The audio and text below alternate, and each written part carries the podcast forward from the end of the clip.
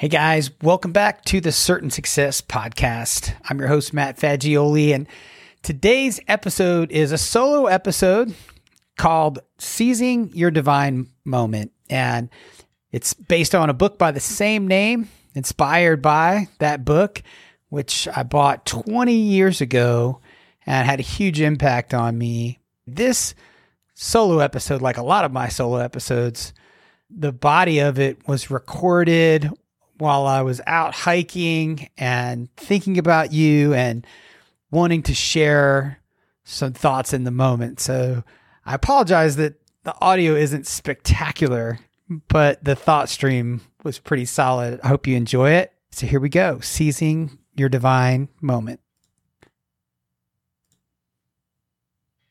Today, I want to talk to you about every moment and how to live in the moment, something that I think all of us struggle with. You hear these phrases all the time, like, live in the moment. And it seems kind of impossible. Like, on the surface, it sounds super easy, and then you just don't. We just don't. We look to the past, what happened yesterday. We're worried about the future. I don't know about you, I'm always worried about what's happening next year, what's happening at the end of this year, and what does finances look like that far out, and what does health look like, and just everything but this particular moment. And if you've been following the Certain Success Podcast at all, you know that I've been just on this massive journey this last year. I met the Lord twenty years ago, more than twenty years ago now, and had a life-changing experience. Went through all kinds of discipleship and just couldn't get enough Jesus in my life. And for a couple of years, it was just all I wanted. And I think I was accidentally living in the moment through that whole time. But then things got busy. Success started exploding. There's a pun there that you might know. Anyway, life got in the way. Jesus kind of faded. Next thing I know, I'm not living every moment with him. I'm not living every moment with my mind focused on him. And I think part of the confusion is we all think that means that you got to stop and do nothing else, and that's not it at all. You just got to go do the next thing with him in mind. It's where you choose your thoughts to be and your actions after that, but it starts with your thoughts. So I was telling you that twenty years ago, I met the Lord. twenty years later, to the day, I had this burning bush experience with God, locked in a hotel room in Las Vegas, where I was crying out to him, you know, asking him for a new direction and what's going on in my life. There was just a tornado happening, and I was strangely calm and just looking for direct, like, what's next? And the first thing God said was, he pointed out this twenty-year thing that I was not aware of.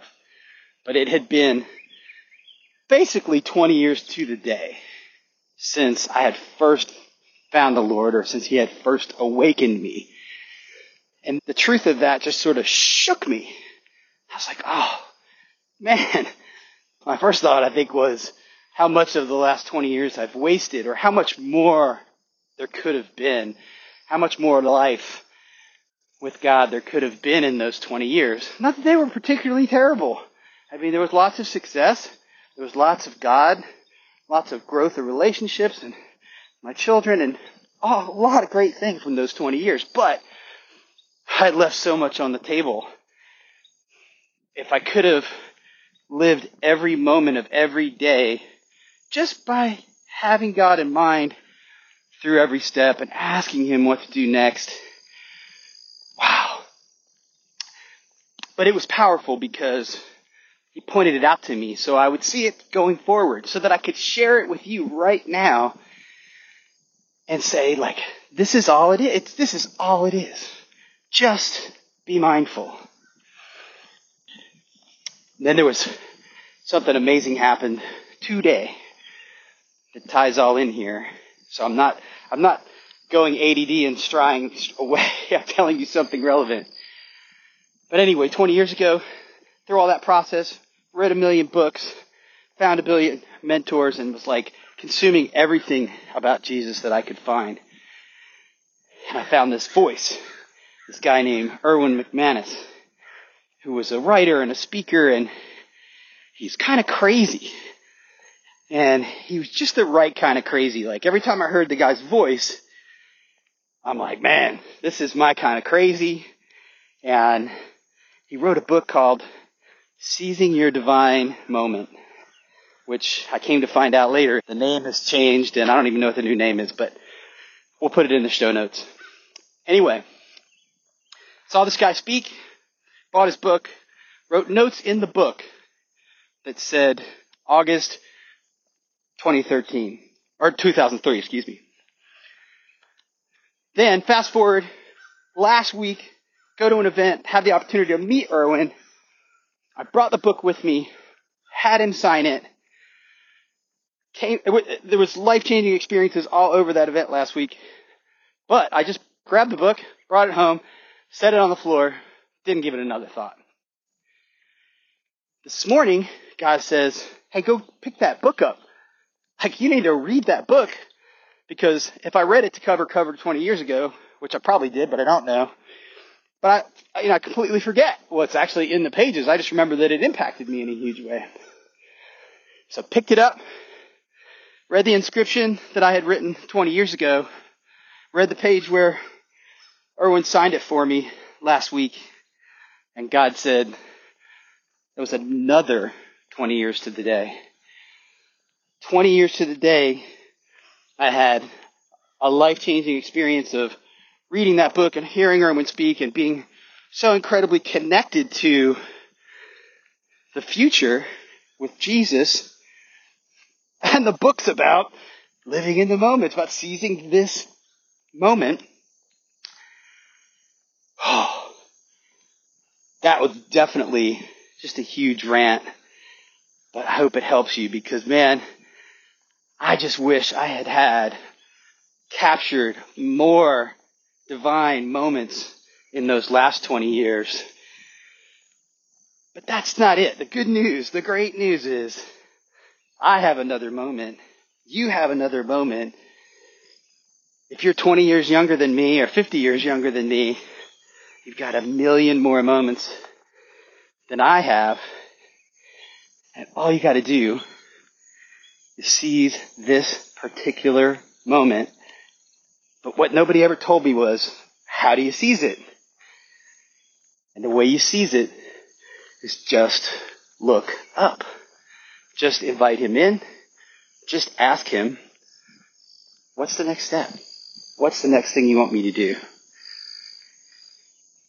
And guys, I've been doing this podcast for a long time now, and I've never spoken at this depth.